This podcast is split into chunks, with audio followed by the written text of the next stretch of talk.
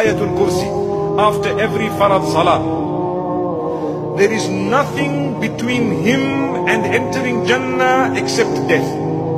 Did you hear how it's worded?